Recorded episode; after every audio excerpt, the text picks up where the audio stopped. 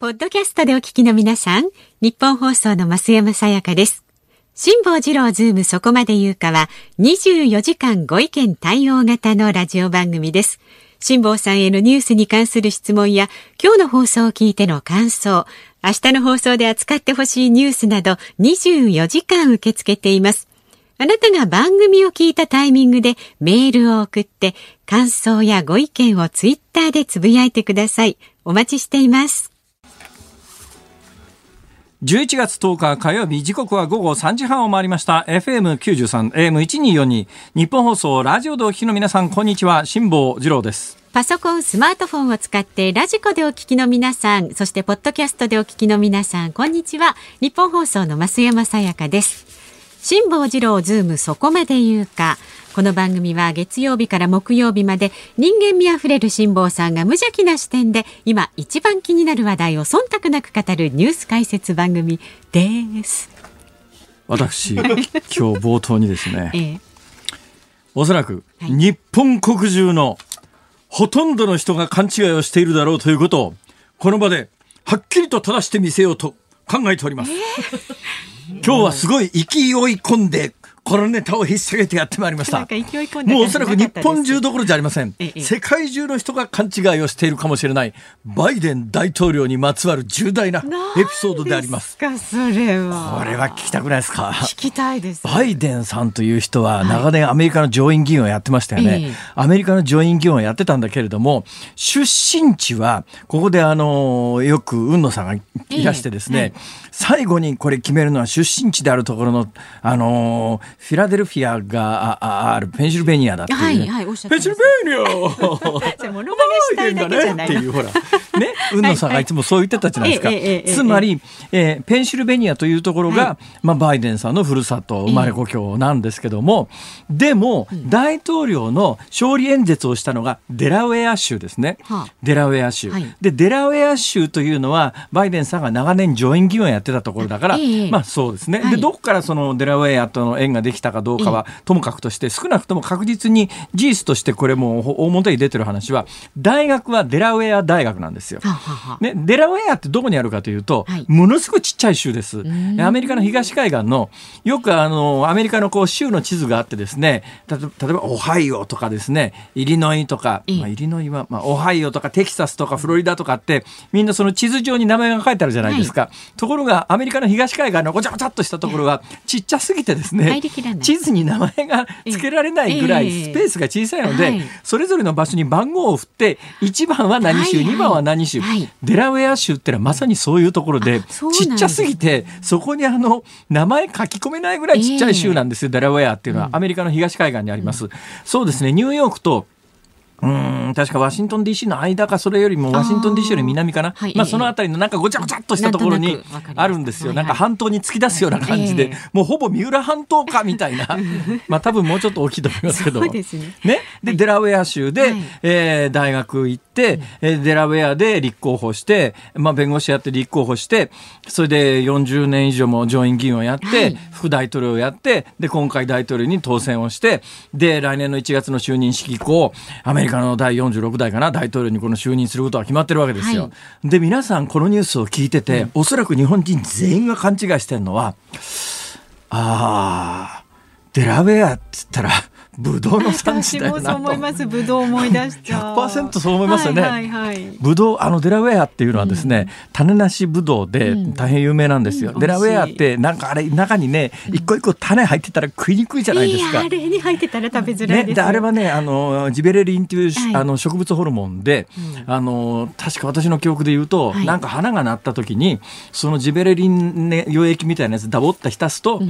まあ、要するに成長ホルモンなんですけども、それで、えー種なしになるらしいですよ。種なしブドウって。だから種なしブドウって多分ね一房ずつ処理して作ってるはずなんですが。手間かかるんですね。デラウェアだけどわ今ほものすごくたくさんいろんな種類のブドウ出てますけれども、はいうん。うん我々子供の頃ブドウって言ったらデラウェアぐらいしかなかったじゃないですか。すよ。種なしブドウのデラウェアシャインマスカットなんねて全然ですよね。全然なかったですよ。巨峰とかねああいうのはなんか腸のつくお金持ちが食べるもんで。ね。だからあのあのア網目のメロンとかですね、はいはい。マスカットとかっていうのは、病気になって死にかけた時に誰かが持ってくるもんぐらいのイメージじゃないですか。まあねそうそう。ねデラウェアはまあ昔から庶民の食べ物で、うん。ね、大量にまあ多分普通の八百屋さんみたいなところに出回っていて、どこの家庭でも手に入る。だからそれみんな日本人は記憶にありますから、えええーデラウェアで大統領の勝利演説って聞いた瞬間に、はいあああのブドウのふるさとのデラウェアだデラウェアだなと思ったでしょ、思ってますよ。思ったでしょ？はい。私ですねちょっと気になって調べてみたんです。はい。そしたらはい。デラウェア州とは別にオハイオ州っていう五大湖の南のところ、はい。だいぶ離れてます。はいはいはいだいぶ離れてます。ええもう全然場所違います。ええあのデラウェア州っていうのは東海岸に、な半島のように突き出す小さなところなんですけれども、オハイオ州デラウェアっていうオハイオ州っていう五大湖の南にあるかなりでっかい州です。これでっかい州だからちゃんとオハイオってアメリカの地図の中にも文字が入るぐらいでっかい州なんですが、はい。そのオハイオ州のど真ん中にはい。デラウェアっていう町があるんですよ。デラウェア郡デラウェアっていう大きな町があるんですが、ええあのブドウは、はいこのオハイオ州のデラウェアでこんなん出ましたよって言って発表が行われて全世界的にデラウェアという名前が定着したんですけれども、あの我々があの子供の頃から食べているデラウェアというブドウの産地、ね、命名が行われたええデラウェアと、うんバイデン大統領が長年上院議員を伝えたデラウェア州とは全く別のところなんです。そうなんです全か。然違う場所なんです。ええどうだ？いや、これはびっくりですよ。全くどうでもいいけど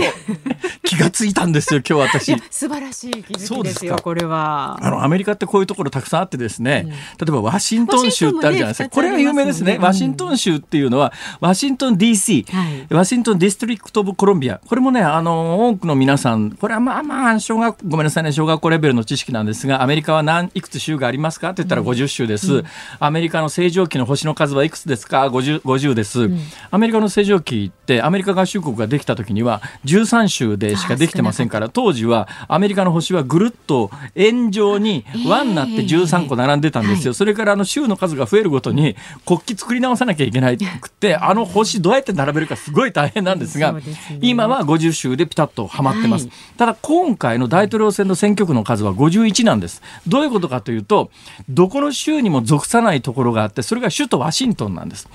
で首都ワシントンっていうのはワシントン DC っていう言い方しますけど、はいええワシントンディストリクト・オブ・コロンビアの略でワシントン DC っていうんですが、これはどこの州にも属さない独立した行政地域なんですね、だから今回の大統領選挙においてもこのワシントン DC には別枠で選挙人が割り当てられてますからだから50州なんだけど、はい。選挙の区域でいうと51なんですね。なるほど。はい。まあ、それでこのワシントン DC っていうのはワシントンがある、まあ、ニューヨークの南の方の東海岸ですけれども、シアトルが州都州の都のえワシントン州っていうのがありますが、これは西海岸のカナダに近いところですね。カリフォルニアよりずっと北の方にある、はい。あそこにワシントン州がありますから、だからワシントンってパッと聞いた時にワシントン州は西海岸、ワシントン DC 首都は東海岸、はい。と同じようにデラウェアと聞いて州でバイデンさんの出身は東海岸、はい。我々の知っている食べ物のブドウのし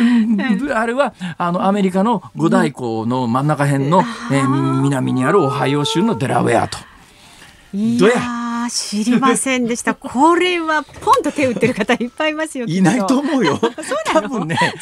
私がラジオのリスナーならだからどうしたんだ？まあ、だからどうしたんだ？大層な大層な始め方しやがってよ。どうでもいいだろ別にどっちでも。いい。私がリスナーなら怒ると思いますが。はい。えーありがたいことにね、ええ。この番組のリスナーさんは心の広い方ば方ばかりですから。みんなね。うーんそうなんだぐらいであの思っていただければ十分でございます。はい、いやー。いやこと聞きました。そうですか。これどっかでなんかこれねねこれ気がついた瞬間にね、うん。すごい俺嬉しかったの。多分誰も気がついてないよなと。どこの新聞にも書いてなかったよなと。オリジナルネタだなと思って。あそれ誰かに言おうと思って。だから本番前に言っちゃうのが怖くてですね。私ね本番前いつも黙ってるのはこう言いたいことが溜まってるんだけどそれを本番前に言っちゃうと言っちゃっったことなのか言ってないことなのかの区別がつかなくなって。だから本番前はできるだけ内側に情報を貯めることにして外に情報を出さないという。蛇口閉じてんだ。そうです。完全に蛇口閉じた状況です。なる。でもいつもね、本番前辛坊さんむつっとあの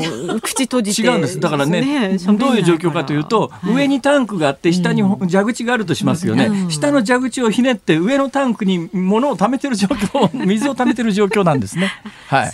いやだから今回このネタをですね本番前皆さんと会話をすると、はいはい、あまりに自慢したくてですね 言っちゃいそうな気が。そんな自分をこれ蛇口を開けたらいかん。絶対言う言ったら本番のテンションが下がるからとにかく黙っとこうと思って。ああなるほど。プロですね、さすが。それをプロというかどうか。本物のプロは違うんですよ、本物のプロは ねいくらリハで喋っていても、初めてのように本番で喋るのがプロじゃないですか、私こう見えてもアマチュアですから。はい、まあでもね私たち、ね、素人ですから、はい、と素人も言いますけどね。はい、じゃあぼちぼち参りましょう。うではまず今日の株と為替からです。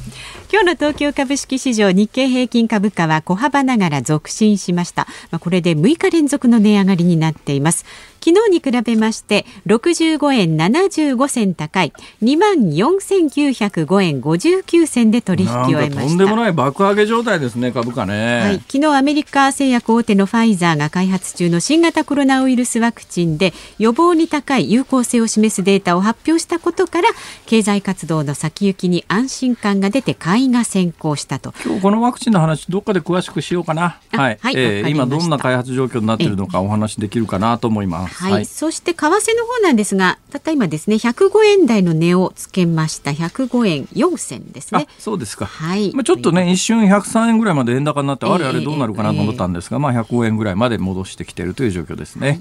さあ辛坊治郎ズームそこまで言うか。この後すぐのニュース解説ズームオンでは政府の分科会が新型コロナウイルスに関して緊急提言をしたというこのニュースを取り上げます4時台のズームオン2本目はバイデン前副大統領。海野 さんの真似です、はい、次期政権に向け本格的に始動今後アメリカの外交戦略はどう変わるのかということで今日はですね明海大学教授の小谷哲男さんにお電話で伺います。で5時台みずほ銀行がデータの販売ビジネスを今日から開始というニュースにズームします番組ではラジオの前のあなたからのご意見お待ちしています。メールは zoom zoom アットマーク 1242.com 番組を聞いての感想ツイッターでもお待ちしています。ハッシュタグ漢字で辛坊治郎。カタカナでズーム。ハッシュタグ辛坊治郎ズームでつぶやいてください。お待ちしています。有楽町ニッポン放送のスタジオからお送りしています。辛坊治郎ズームそこまで言うか。このコーナーでは辛坊さんが独自の視点でニュースを解説。まずは昨日夕方から今日この時間までの話題を1分間で振り返るズームフラッシュです。アメリカの経済界は大統領選挙で勝利した民主党のバイデン前副大統領と協力していく意向を相次いで表明。新型コロナウイルス対策やインフラ投資で迅速な行動に期待を寄せています。菅総理大臣は初の訪米バイデン氏との首脳会談に向けて検討に入りました。日程によっては菅総理の衆議院解散戦略に影響が出るとみられています。NHK が世論調査の結果を発表し菅内閣を支持すると答えた人は先月の調査より1ポイント上がって56%でした。学術会議の問題に関しては菅総理大臣のこれまでの説明が十分ではないと答えた人が62%でした。第一生命保険は元社員の女性が在職中に顧客からおよそ19億円を騙し取った問題で不正の経緯や再発防止策を盛り込んだ経過報告書を公表。管理体制の不備を謝罪し金融庁に報告しました。今日から東京オリンピック・パラリンピックの払い戻しが始まります。申請できる期間は11月30日午前11時59分までとなっています。今日の衆院本会議で新型コロナウイルスのワクチン接種を無料とする予防接種法の改正案が審議入りしました。接種は原則努力義務とし政府は2021年前半までに国民全員分のワクチン確保を目指しています。さてどれから話そうかなというぐらい全部結構注目ニュースですね、はい、第一生命の元社員の女性が、お客さんから19億円騙し取ったって。19億円って。どうやったらそんなことできるのって話なんですが、ね、ただねもっと驚くのは、これ何人から19億で19億5100万円あの被害額らしいんですけども、うん、19億5100万円の被害に遭った人全部で何人でだと思います、えー、俺こっちの方が驚いたね。相当の数？えいやいや24人。驚くでしょこれ俺このニュースで一番驚いたのはそこなんですよ、えー、24人から19億5100万円騙し取ってるということは1人平均ほぼ1億弱ですよ。いやだからいかに金持ってる人がいるのかっていう。でどういうことかというとねこれあのその女性はですね89歳なんです今。89歳ってすごいですよね。でこの人は山口県内で50年以上にわたって保険を売り続けた成績優秀者、はい、あのまあ我々なんの中ではね、ごめんなさい、ラジオで言うような言い方ではないのかもしれない。ごめんなさいね。あの、セールスレディの皆さんごめんなさいなんだけど、我々の言い方では保険のおばちゃんって言うんですよ。ね。ね。で、読売テレビ、私1980年に入った時に、うん、もうあの、ベテランの保険のおばちゃんがやってきて、シモさん、入っときな、あれ。なあ、入っとええ保険あるで、入っときや、って言って、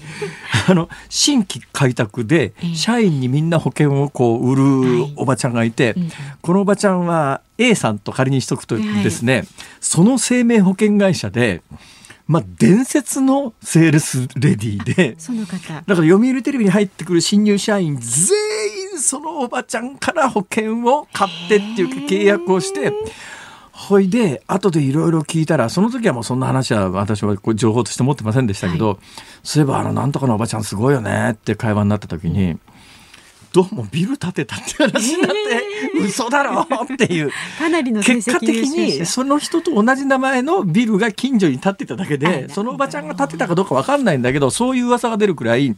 あのベテランで売り上げのすごいセールスレディの方って収入がその大生命保険会社の中でも幹部よりも給料多いっていう。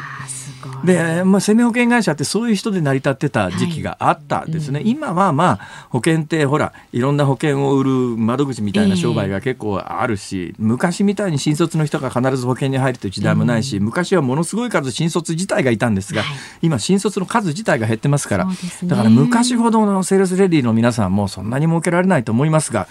このおばちゃんはですね50年以上にわたってあの成績優秀者山口県でだからその私の知ってる A さんみたいに伝説のセールスレディだったんだと思いますよ。で彼女は何て言って客を騙したかというと、うんうん自分に認められた特別枠があってこの特別枠で保険に入ってくれればお金預けてくれれば高金利で運用ができると。そそんな枠ないってことですよねないんですよ、ね、そんなもんありませんよ。セールスレディであの利率が変わったらえらいことじゃないですか。確かに確かに。だけど言われると、うん、ちょっと騙される側もまああのもう何十年も大手の保険会社のセールスレディなわけで有名な人だから、その人がまず騙すと思わないじゃないですか。でそのおばちゃんがいや私な特別枠あんねんな。もう50年もこれやっててな。もうあの私この件でな一番やねん。だから特別枠あってな。むっちゃ得やねんけどちょっと預けて預けへん預けへんみたいな、まあ、この人は山口だから今みたいな言い方しないと思いますけど、ね、こういう時に関西弁を使うのよくないよね。つくづく思うんだ。なんかさこういうなんかあの暴力団系の話であるとか犯罪者系の話になるともう常に犯罪者が関西弁しゃべるような間違ったイメージが広がってるのは本当にけしからんって俺がやってるじゃんって話ですね。すすいませんね本当に。という特別枠で高金利で運用するというふうにお客さんに持ちかけてお金を騙し取って24人から10億19億5100万円って。信じちゃうもんですね。すごいね。でもね、ここまであの被害が広がったのは、どうもやっぱりそのベテランの超成績優秀者だったんで、うん、えー、保険会社自体の監視監督がやっぱりどうしても甘くなってたんじゃないのっていう今回の見方ですね。はい、そういうニュースですわ。はい。さあ、それ以外のニュースで言うと、まあ、新型コロナの話なんかもこうちゃんとしなきゃいけないし、アメリカ大統領の話もしなきゃいけないんですが、えそれから解散総選挙の話もだいぶですね、1月きな臭くなってきましたんで、お話ししてもいいんですけども、えー、私が今の中でもう一つ注目したのが NHK の世論調査なんですね。で、まあ、あのー、菅内閣の支持率に関しては、どこでもまあ50%の半ばから60%ぐらいという、うん、だから一番最初発足時に70%前後というものすごい高いところが出ましたけれども、ねうん、まあ、あれはご祝儀相場で、そこから大体10ポイントぐらい下がったところで、どこの世論調査もほぼまあそんなぐらいの数字が出てるかな。ただね、この学術会議の問題に関する世論調査って聞き方一つで全く違うんです。でおそらくこれを連日あの徹底追及していた毎日新聞としてが、うん、あの自社ひっくり返る騒動に多分なってると思いますよ。なんでかというと、はい、毎日新聞が日曜日に発表した世論調査であの毎日新聞はこういう聞き方してるんですね。菅首相は日本学術会議が推薦した会員候補6人の任命を拒否した理由について、人事に関することで答えは差し控えるとしています。この説明に納得できますか？納得できませんか？あ、これごめんなさい。読売新聞の今日の世論調査だ。ごめんなさい。はい、先に毎日新聞やりますね。はい、今読売、読売新聞の世論調査の数字もこの後お伝えします。はい、毎日新聞が日曜日に発表したえー、菅首相は日本学術会議の新しい会員として推薦された学者のうち6人の任命を拒否しました。これを問題だと思いますか？あの質問の仕方として毎日新聞にしては非常に正攻法です。つまり6人の任命拒否は問題なのか問題でないのかという聞き方です。これを問題だと思いますか。ただし今若干の誘導はあります。問題だと思いますか。問題だろっていう意味の世論、だから毎日新聞としては問題だと思いますかって言われりゃ、まあ多くの人が問題だ。それで一面に学術会議6人任命拒否。問題。本市世論調査。ドーンと出すはずが問題だと答えた人が37%問題だと思わない人が44%。あちょっとその調査問題だと思わない人の方が7ポイントも多いのよ。はいはい。俺毎日新聞は一面でこの見出しは伝えたんだけど、えー、ものすごいちっちゃい字で 一面の見出しで学術会議任命拒否問題だ37%。いやいや問題だと思わない。44%の方がニュースだろむしろっていう話なんですが、つまりその6人の任命拒否が問題か問題じゃないかと聞いた時には、問題だと思わない人の方が多いわけですよ。ね、ところが NHK は何て聞いたかというと、NHK の聞き方はですね、これがね私はかなりあの世論の聞き方としては不適切だと思いますけどね。日本学術会議が推薦した会員候補の一部を任命しなかったことについて菅総理大臣のこれまでの説明は十分だと思うか聞いたところ十分だが17%十分ではないが62%。だから任命拒否そのものが問題か問題じゃないかではなくて、任命拒否したことについて、総理大臣の質問が、それも問題か問題じゃじゃないかじゃなくて、十分か十分じゃなかったか。そんなもん、あの、答えられないとしか言ってないんだから、十分だっていう人がいるわけねえじゃんっていう、これ17%もよくいたよなっていうレベルの話ですけども。それで、説明は十分か、えー、十分ではない62%ドーンと伝えるんだけど、いや、本質はその任命拒否のが問題か問題じゃないかって話だろうって話で言うと 聞くべきはそっちじゃねえかっていう話で。えー、それで言うとね読売新聞も NHK に近いっていうかねこういう聞き方するとこうなるんだなっていうのが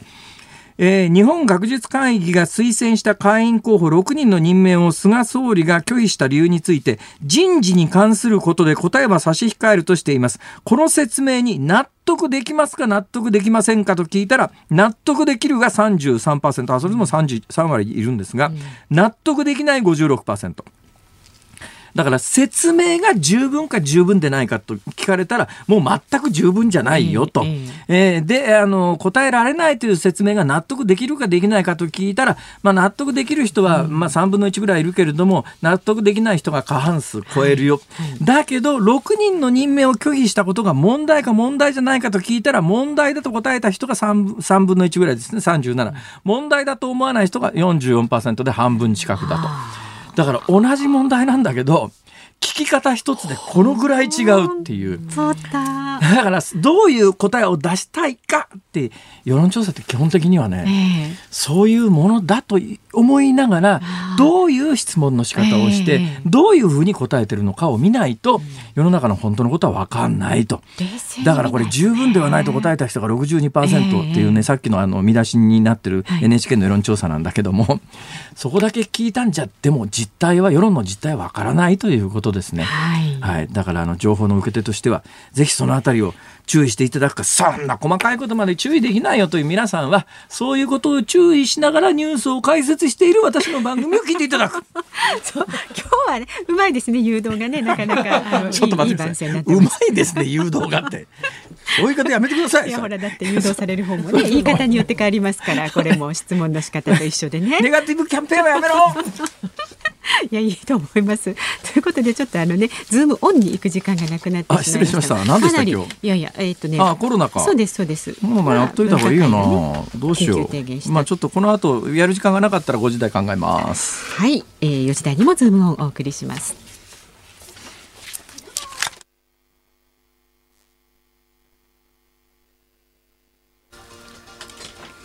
11月10日火曜日時刻は午後5時あごご5時回ってません。すいません、はい。間違いです。はい。訂正します。え。時刻は午後4時を回りました、えーびっくりされた方いらっしゃるかもしれません。えー、5時？みたいな、えーもう？はい。えーもう一遍言います。はい。現在の時刻時刻はですね午後4時4分を回ったところです。はい、えー有楽町日本放送第三スタジオスタジオから辛坊治郎と。増山さやかでお送りしています。えっ、とツイッターご紹介しましょう。サイバーミームさん。へいへい。ぶどうはデラウェア、メロンはプリンスメロン。これで十分贅沢で美味しかった子供の頃を思い出した。っていうね、ぶどうのお話から。そうなんですよ。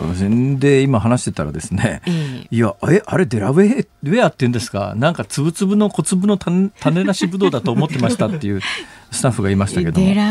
うなんだろう？我々の世代は我々の世代とごめんなさいね。一緒にはしないでほしいんだけどいつも。やっぱちょっとねあの10年一昔と言いますから一昔は空いてますから辛坊さんと私一昔しか空いてないじゃないですか。いやいや大きいくくったら一緒でしょ 一緒ではない。あそうですか。わ、はい。かりました。増山さんの世代はやっぱりブドウといえばデラウェア、まあそうです。デラウェアデラウェアという名前自体も馴染みがありますよね。ありますね。ありますね。うん。で、あれ種種なしブドウで。そうそう。あれデラウェアで種なしになる前のブドウって知らないでしょ？えあれに全部粒がそうなんです。私子供の頃食べたデラウェアで種なしジベレリン処理っていうやつをやってないやつはお種があったんですよ。スイカより面倒くさいじゃないですか、いや確かにデラウェアの種ありはねは大変ですよ。あ、ですよね。面倒くさいっていう。本当ですよ。日が暮れそう。スイカもそうですね。ただ、うん。最近若い人で、はい種取るの面倒くさいからスイカ嫌いとかっていう人いますよね。そうですねブドウでもあの種の種あるなしをね豪華なブドウでもあれ種があるから嫌っていう人いますよね。私もでも最近なんかね種がなくて皮のまま食べられるものを選んじゃいます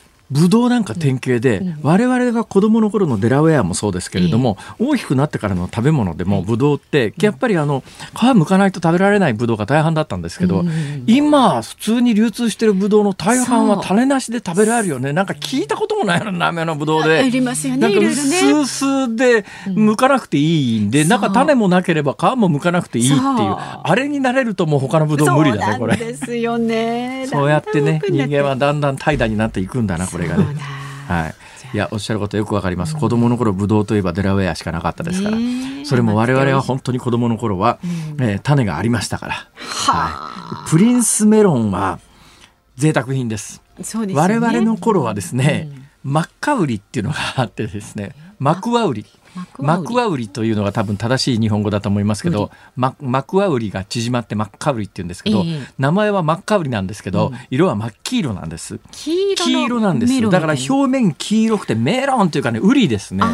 だからマクワウリなんですけどただね味的にはプリンスメロンにかなり近いです、えーただ多分ねいろいろ交配さす過程でごめんなさい、適当なこと言ってるかもしれませんがマクワウリをはい。メロンに進化させていったのがプリンスメロンなんだと思いますよ。はあ、ええ。あちょっと長細いね。今あのねえー構成の方があの写写真真を出してくれてますけれども、うんそうなんです。えーあのきまきっきです。まきっきです。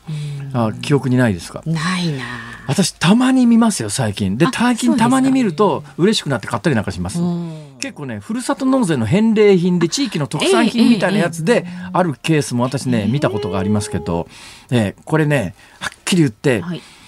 あんまり甘くないんです。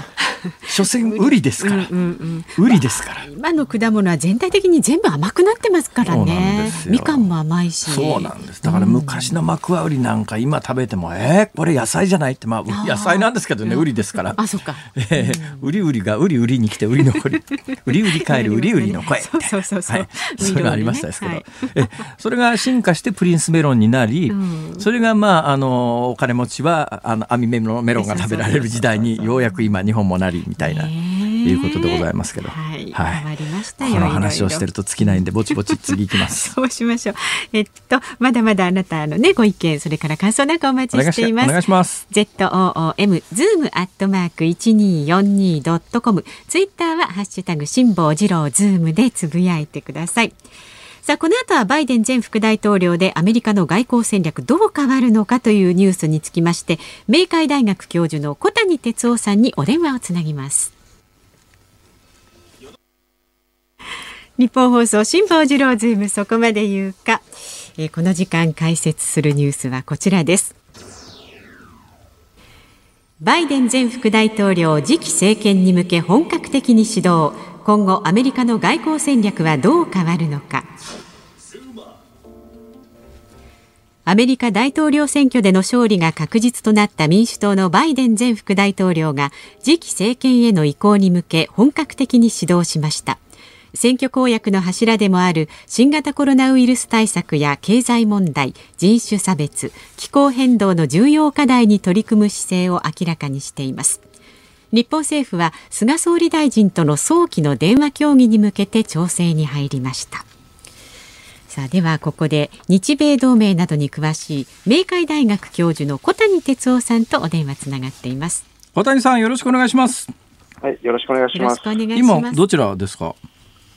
今、えー、自宅です。あ、自宅です。東京です。東京ですか。どうですか、今回の大統領選挙のいきさつっていうか、経緯っていうか、結果というか、予想通りでした？そうですね、あのまあ、事前の世論調査通りといえば、世論調査通り、まあ、バイデン候補がまあおそらく勝つんですけれども、えええー、やっぱりトランプ大統領、かなり票を伸ばしたっていうのは、あの予想外だったかなというなんで票を伸ばしたんだとお考えですか？えーあのまあ、いくつかあの理由はあると思うんですけど、えー、一番大きいのは、あの事前にこうバイデン有利ってことがずっと言われていて、はいはい、でおそらくそのトランプ支持者、保守派が焦ったんじゃないかと思うんですね。なるほどあのバイデンをその、えー、勝たせてはいけないというのがあって、ええ、まあ、それで、えー、思った以上に票が伸びたっていうのは、一つあると思いますやっぱ最終盤で、えー、トランプ派の巻き返しは結構あったっていう感じですかね。結構あったと思いますし、あの結果を見ると、あの例えば激戦州はもうほぼ接戦が続いていましたし、はいはい、あの今回の選挙っていうのは、結局トランプを受け入れるかどうかっていうのが大きな争点だったんですけど、ええ、結果としてこれ、トランプを否定したとは言えないと思うんですよね。まあ、実際にトランプ大統領負けたとは言いながら、あの投票総数で7100万票ぐらい取ってますかね。うんこれ、あの、オバマさんが大統領になった時の得票数より多いんですよね、これ実は。はい、多いですし、前回よりもあの1000万票近く伸ばしてますそうなんですよ。だから1期目大統領になった時よりも、得票数自体は今回の方が多いんですよね。うん。うんまあそうとは言いながら、でも今回はこれで裁判でどうのこうのって話がありますけれども、まあ決着は決着ですよね。そうですね。あの当初、この訴訟を起こして逆転できるんじゃないかという考えは、まあ、そういう見通しはあったと思いますけれども、実際、こう訴訟をやってみても、えー、まあ、民主党が仕掛けたと言われているその組織的な不正の証拠も見つかっていませんし、訴訟をやっていくための費用もかなり、不足しているようですので、今はあのこの訴訟を続けることで、まあ、いわばメンツを保とうとしてるんじゃないかと、つまり本当は俺は負けてないんだと、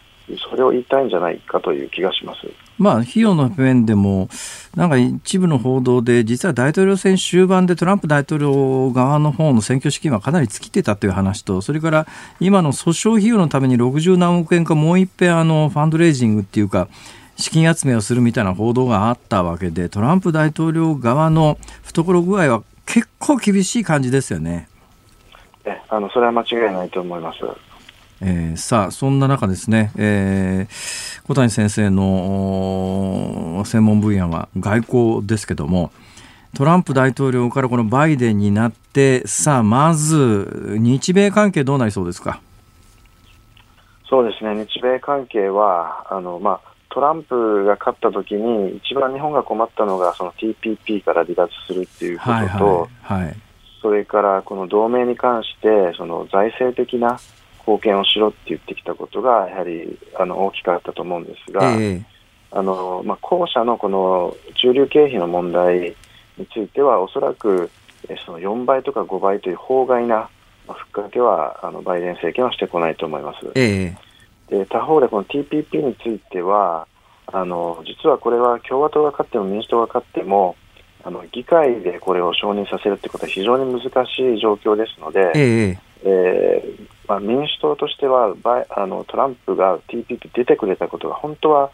内心ほっとしたっていうところがあると思うんですね。えー、ですのであの、バイデンになったからといって、あのまあもともとオバマが TPP に入るってことを進めていたんですけど、ええ、バイデンになったからといって TPP に戻ってくるっていうことは、ないと思いますね。どうなんですかね、オバマ大統領だからまとまりかけたいきさつがあるわけで、オバマ大統領は民主党なわけで、まあ、民主党政権になったらどうなんでしょうか、TPP はあのそういう流れで言うと、えー、もう一遍見直し、アメリカが入るという流れになってもおかしくないのに、なんで民主党が嫌がってるんですかね。これ、民主党はもともと保護主義的なんですよ。はいはい、でトランプがその共和党としてこの自由貿易を否定するっていうのは、むしろその共和党の伝統からするとおかしいことだったんですね。えー、でですので、この民主党になったあの、まあ、オバマがこの TPP を、えー、こう通し通すことができたかもしれないというのは、まあ、いわば、えー、異例なことだったんですけれども。なるほどえー、もうオバマでない以上、バイデンになったからといって、再び TPP に入るということは、その議会の情勢があの許さないと思います。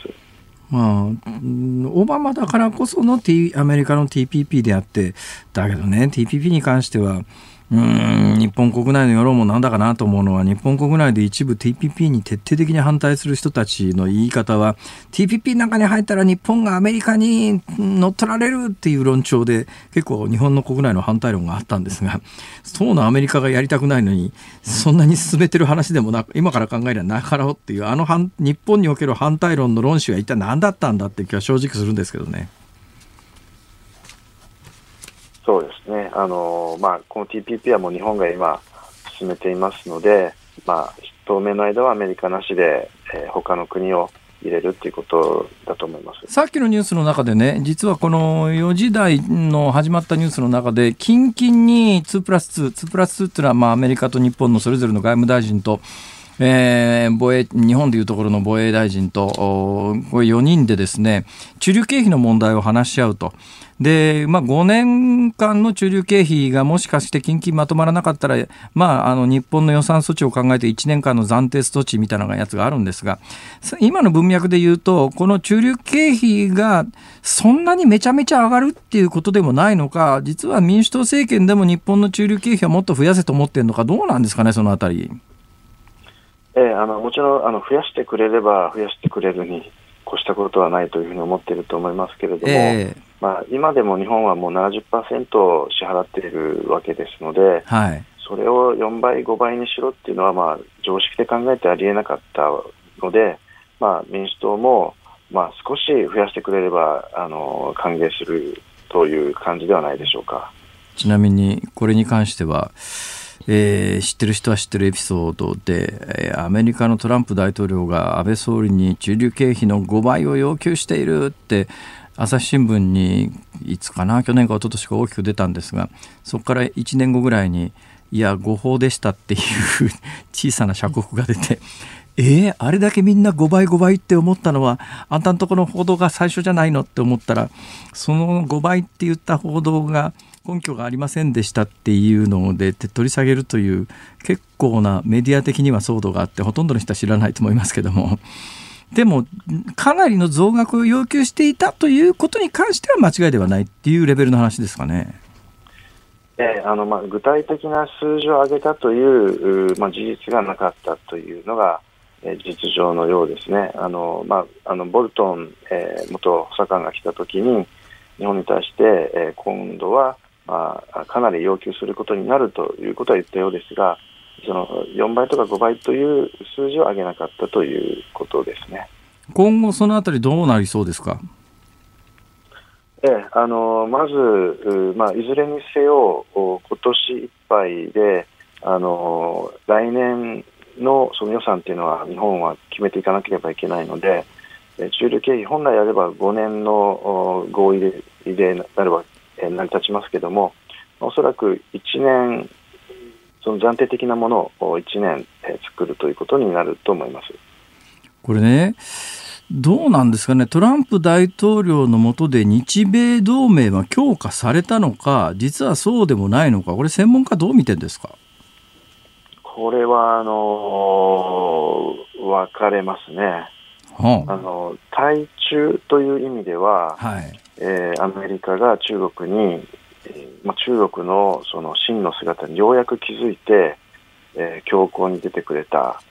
えー、というのはあの日本としてはえーまあ、それを評価しているんですけれども、はいはい、他方でその返す刀で同盟国にも厳しいっていうことなんですよね。トランプはね、はい、えー、でその中流経費払わなければ米軍削減するぞというような脅しをかけてきてで実際ドイツは減らされるわけなんですよね。で韓国に対してもあのプレッシャーをかけ続けたということで、するとこの同盟っていうのは本来まあ、血と汗でこう結びつくものなんですけれども、トランプはこの同盟というのは金で、えー、結びついているというふうな印象を与えてしまった。その結果、まあ、北朝鮮中国やロシからロシアから見れば、日米同盟実は盤石じゃないんじゃないかというふうに思わせた側面もあるので、まあ、いい面と悪い面と両方あったというところだと思います。その対中国ですけれども、まあ、交換言われているのはトランプ大統領だから中国に対しては厳しかったんだと。で、えー、もしかするとバイデンさんになって民主党政権下で中国との関係が急速に改善すると、あの今までなんとなくトランプさんに追随していた日本として置いてきぼりを置くんじゃないのかというような見方があります。はいあのまあ、ここ最近、そのバイデン陣営でアジアを担当するであろう人たちとあの話をしてきましたけれども、はいはい、えー、やはり彼らもやっぱりオバマ政権の特に初期の頃は対中政策で失敗したと、えー、中国に強く出るべき時に自分たちは対話で対話姿勢で臨んでしまったという反省はあります。ですので、即座にこの中国との、まあ、戦略的な競争という方向性がぶれるということはあのないというふうに今、ややあの安心はしています。なるほどた、えー、他方で、えー、その競争、対立ばかりではだめだっていう声もやはりあって、まあ、特にその気候変動ですとか、この感染症対策は中国との協力なしには成り立たないという、まあ、当たり前といえば当たり前のことを言ってるんですけれども、じゃあそこでの協力を引き出すために、えー、本来、えーえ妥協してはいけないその安全保障の、え問題で妥協するんじゃないかという不安がなかなかこう払拭できないっていうのが実情ですね。あの日本と中国とアメリカとこれまあ関係するいくつかの問題で重要な点で言うと例えばねファーウェイの除外問題ってトランプ大統領のトランプ政権下ではかなり強力にアメリカ政府を推し進めてきて日本も基本的に事実上政府調達からファーウェイ外すようなことをしてるじゃないですか。これってどうなるんですかね、このあたりは続くんですかね、バイデン政権下でも。そうですね、このハイテク通信分野に関しては、あの議会を見ていると、もう超党派で、えー、中国をサプライチェーンから排除するっていう、えー、形になっていますので、その点はあの政権が変わったからといって、おそらくあの方向性は変わらないというふうに思います。で、まあ、多分違うのは、あのトランプ政権はこうも中国を名指しで批判してきたわけですけれども、バイデン政権はそこまでその国の名前を出して批判するというよりは、えー、本来抱えているそのハイテク通信の、まあ、リスク、これをおそらく強調するという形になるのではないかと思いますので、その点、日本としてもあのアメリカと連携しやすくなるとは思いますもう一つ、やっぱり日本があの抱える対中国というと、まあ、領土問題というか、まあ、日本領を日本としては日本領である島を一方的に領有権の主張されているという状況なんですけども尖閣ですよね。これは私の記憶ではあのアメリカが安全保障条約の第5条ですか、要するにアメリカが何かあったときに、守るべき対象として尖閣を入れるって言ったのは、オバマ政権でしたっけね、あれ。あの大統領の発言としてそれを言ったのはあのオバマが初めてですね。オバマ政権ですか。このあたり、まあ、トランプ政権では、えーまあ、それを受け継ぐ形なのかどうなのか、まあ、あおそらく何かあったら尖閣に関して、まあ、アメリカは安全保障条約の対象として考えてくれてるだろうというようなニュアンス、認識はあったんですが、そのあたり、バイデンさんになって変わることはあるんですかね？えー、あのその例えばオバマの時、えー、のそのアメリカの立場を少し言いますと、はい、確かに、えー、安保5条は、えー、尖閣に適用するということを大統領が言ったということは大きかったんですが、えー、えー、その引き換えに日本に対しても、え中国を挑発するようなことはするなということを言ってきていました。でまた、この領有権の問題については、ぜえー、絶対に中立を保つということも強調していたんですね。でトランプ政権になるとあの、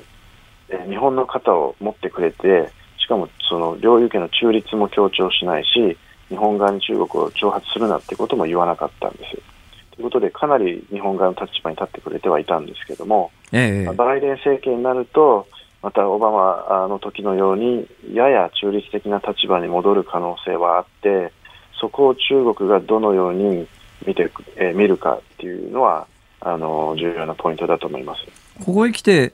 中国の特にあの大統領選が決まってからさらにあの日本の領海内に中国の船が入ってくる頻度が増えたというような報道も一部にありますけれども関係あるんですかね？えこれはあの直接は関係ないと思います。あの尖閣周辺に船があ、えー、常駐するようになっているのは、ま中国側の船が大きくなってさらに乗組員の技術が上がってそして司令官が海軍の司令官になったということがあの主な理由ですので、え大統領選とは直接は関係ないと思いますけれども、えただ、この政権が変わったときにアメリカの出方あるいはその立場がどのように変わるかということを試してみたいというそういう衝動に中国が駆られるという可能性は十分にありますので政権が変わったときに中国が何かしらこれまでとは違う行動をとってこちらの出方を見るということはあの気をつける必要があると思います。今の一連の話を聞いててふっと思い出したんですが確かにオバマ政権であの安保条約の尖閣を対象にするというのと同時期に確か私の記憶でいうと安倍さんが靖国神社に参拝してこの靖国神社参拝に関してはアメリカかなり否定的な態度を前面に出してきてえー、安倍政権が発足当時、アメリカの民主党政権としては、あのまあ、歴史修正主義者って言い方ありますけれども、第二次大戦の結果を認めない極右の日本に総理大臣が生まれたようなっていうようなニュアンスの警戒感を1年ぐらい、アメリカのオバマ政権持ってた時期があったと思うんですが、どうもその系譜で言うと、アメリカの民主党政権って、えー、同じような対応で日本政府を見る傾向にはありますよね、これ。そうですね、あの2013年12月に安倍総理が靖国に行ったときに、えー、アメリカ政府が失望したという声明を出しましたけれども、はいはい、これを出させたのが実は当時のバイデン副大統領なんですね。でしかも韓国に対しては、えー、安倍総理は絶対に靖国に行かないということを言い張ってたんですよ。それで韓国側バイデンさんが韓国にそう説明してたのに日本が行ったんで、まあ、バイデンさんが当時怒ったということですね。そうなんですであの、えー、バイデン、えー、オバマ政権の最初の国防長官、ロバート・ゲイツ氏が回顧録の中で、バイデンという男は重要な外交安全保障問題では、すべて間違った結論を出してきたという評価をしてるんですね。で、そのバイデン氏が大統領になったときに、果たして間違いを犯さないのかというのは同盟国としては心配なところでありますそうですね、そのあたり、日本側はちゃんとパイプはできてるんですか？えあのまあ、このオバマ政権の時からの流れがありますので、あのトランプ政権の時のように、その窓口がわからないとか、えー、誰かよくわからない人が政権に入っているということは今回はありませんので、その点はあの心配する必要はないと思いますし、あの実務レベルでもしっかりとした調整が可能だと思います。なるほど。えー、小谷さんありがとうございました。はい、どうもありがとうございました。ところありがとうございました。明海大学教授の小谷哲夫さんでした。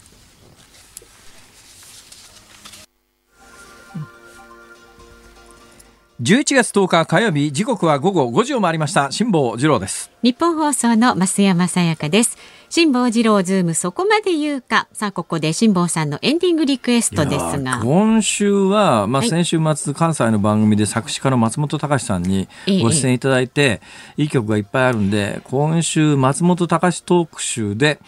1週間行こうと思ったんですが、ね、今日その曲が流れるコーナーに、うん、つまり一番最終コーナーに噂によると笑福亭鶴光さんがいらっしゃると。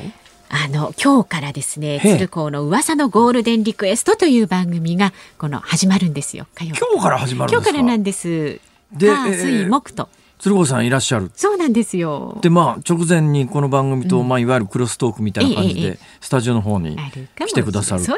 いうことで、い、やこれも確定なんでしょ？いらっしゃるのが、はい、言っちゃっていいんでしょ？いいですいいです。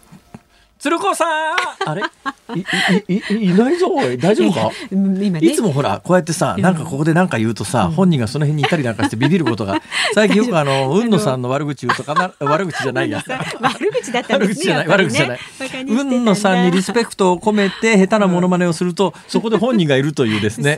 異常事態が勃発しておりますが今のところ鶴子さんは、絶賛打ち合わせ中だと思いますそうですか、わ、えー、かりました。本当にいらっしゃるのかどうなのか私ね 初対面なんですよ。意外ですよねそうですか。いやだからいや私なんか所詮まあ関西のローカル局のアナウンサーですから接点ないですよそういうスターの人たちとは。意外とね、はい、こうまだお会いしたことないっていう人いらっしゃるんです、ね、この間の黒木瞳さんなんかもあの3日寝られなかった俺。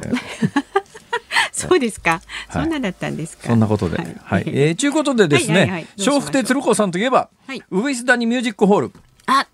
あの大ヒット曲の「ウグイス谷ミュージックホール」を聴きながらご本人に出ていただく。どうですか？この シュールな感じがするじゃないですか。大変あのグッドな演出だと思いますそうしましょうはいじゃあそれ松本隆さんごめんなさいはい、またねいつかあのおかけしますいやいや明日明後日は明日は戻しはいえー、なんとか戻したいとわかりました、はい、番組ではラジオの前のあなたからのご意見も24時間受け付けています明日の放送で扱ってほしいニュースですとか話題もどんどん送ってくださいメールは zoom zoom アットマーク 1242.com ツイッターはハッシュタグ漢字で辛坊治郎。カタカナでズーム。ハッシュタグ辛坊治郎ズームでご意見お待ちしています。辛坊さんが独自の視点でニュースを解説するズームオン。今日最後のズームオンはこちらです。ファイザーワクチン治験の初期結果予防効果90%以上と発表。アメリカ製薬会社大手のファイザーは開発を進めている新型コロナウイルスのワクチンについて感染発症を防ぐ有効性が90%以上になったとする暫定的な臨床試験の結果を公表しました。安全性の確認が終われば今月中にもアメリカ食品医薬品局に緊急使用許可を申請するということです。本当ならかなりいいニュースですね。はい、で、なんでいいニュースかというとですね、さっきあの小池知事がこのニュースに関して、うん、90%ということは10%はどうなるのかと知事は発言してましたが、うんうん、あの、いいんです。それで。はあ、別に100%じゃなくて、えというのはですね、100%のワクチンもあります。これ病気の種類による、つまりウイルスの種類によるんですけれども、そのワクチン打っときゃ絶対ならないってワクチンも現実にあるんですよ、多分ね天然痘なんかそうじゃなかったかな。天然痘ワクチンなんてねいっぺん打ったらかからないと思いますよまず。でそういうワクチンもあればインフルエンザのワクチンみたいに効いてんだか効いてないんだか正直よく分かんないっていうのも打ちました今年打ちました私昨日。私ね打ちに行こうと思ったらですね、近所のクリニック軒並みアウト。もうなんか数がないっていうんで。であるところのクリニックなんかは看板が掲げられて、いつもの患者さんしか無理ですみたいなニュアンスなんですよ。そととなると何、うん。ここいつもここの病院行ってないと打ってくれないわけみたいな。まであのクリニックによって値段みんな違いますよね。でうちのかみさんが片っ端から電話したら、はいあの一番高いところ近隣で一番高いところだけは、えー直接来ていただいてあの予約の空き状況を見てもしかすると打てるかもしれませんぐらいの回答があったそうです。あそんなにまあ混んでるんですか？皆さん警戒してウイルス、ねえ。ウイルスじゃないインフルエンザのワクチン打ってらっしゃるんでまあそれはそれでいいんですけど、ええ。ただインフルエンザのワクチンって、まあ、ぶっちゃけ打ったからといって100%かからないかっていうとそんなこともなくてそうまあ、一応重篤化は防げるというふうに言われておりますけど、うんそれもよくわかんないですよね。それ本当にそれワクチン打ってるかどうかなのかでそういう意味で言うと今回90%超一体どうやって調べたのかというとですね、はい4万4千人対象に臨床試験をしたそうです。それで、4万4千人こう対象しますね。で、えー対象にして打ちますよね。はいで、聞いてるか聞いてないかってどうやって見るんだというとその集団から患者が発生しないとダメなわけじゃないですか。で、えー実はですね、被験者のうち94人の感染を確認した段階で、ってこう書いてあるね、今日これを伝える新聞なんですけど、つまり4万4千人にワクチンを投与しました。それでそのうちから何人かこうかかってきます。病気になる人が出てきます。はいで、4万4千人が対象で、これ詳しい内訳は出てないんですが、仮によ、仮に2万2千人に、あの開発したワクチンを打って、残り2万2千人に生理食塩水を打ちました。はいええ要するにそういう比較をするわけですよ。ええええそれで、まあ、その4万4千人があの流行しているところならどんどん患者さんが出てきますよね。で今回の臨床試験では94人が感染した段階で効果があるかどうかを調べる審査に入ったらしいです。はい。だから4万4千人に多分半分か分かんないけど、半分偽薬半分本物の薬、打ちました94人の患者が出ました、その94人に投与されていたのが本物なのか偽物なのかというのを調べると、はい。これでどの程度効いてるか分かりますよね、うんうんうん。でそれをやりましたと、はい。その結果9割以上の有効性がありましたんでこのワクチンは有効だということでアメリカにえー食品医薬品局という FDA というこれも大変な権威ですがここにとにかく急いで使わせてくれという、あのー許可申請をすると。はい。でなんでね10%効かなくてもいいのかというと、あのまあ、病気の種類にもよるんです、ええ。もうかかっちゃったら絶対死んじゃうような病気だとそんな90%じゃって話なんだけど、ままうん。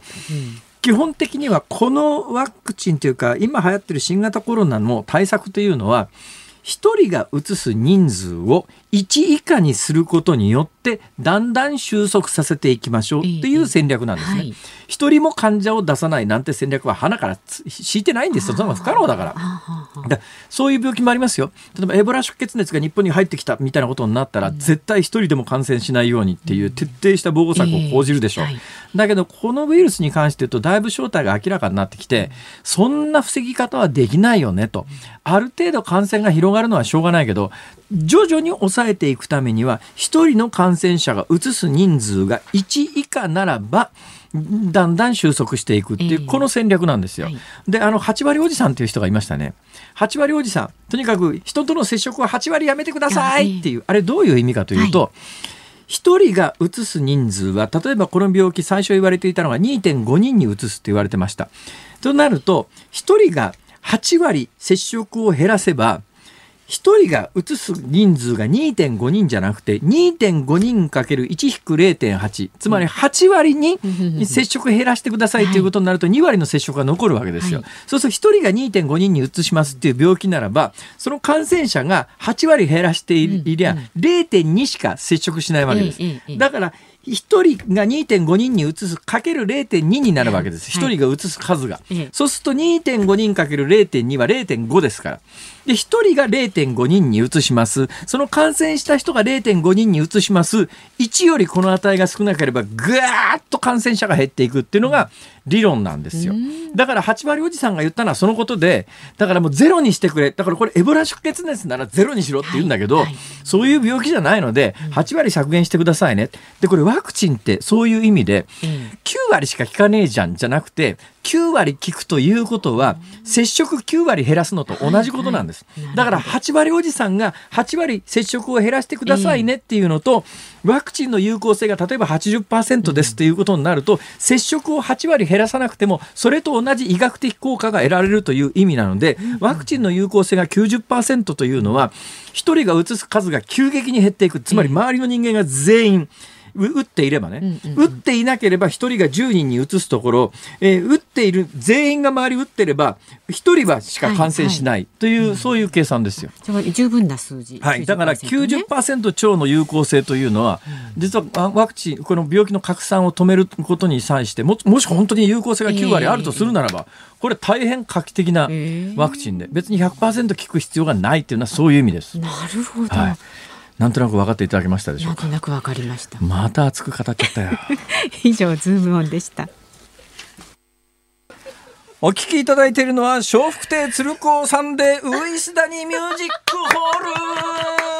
さあここで鶴光の噂のゴールデンリクエストから鶴光師匠とおみわこ様です。ワンバンコ。鶴光でおん。まワンバンコみわこでおん。まほもやほもやほもやすげえ。いつも見てますよそこまで言っていいんかい。どうも。恐縮です。あのねあのねいや長年私なんかもうあの私なんかほらローカル局のねあのアナウンサーローカル局のアナウンサーにとってね笑福亭鶴光さんっていうのはもうあの天井に輝く星みたいな存在ですからね。もうとにかくね直接口聞けるような相手じゃないんですよ。すごいよ。もう読売テレビでは大スターですからね。ありますよ。あれ、あの、朝の土曜日のもう、こは、もう私は日本一の司会者や思ってます。立川志らくなんか比べるな。そこまで言っていいですか、いやいや、あの、鶴子さん、鶴子さん。まあ、あの、そんな話はともかくですね。え、今日からですか？今日からなんです。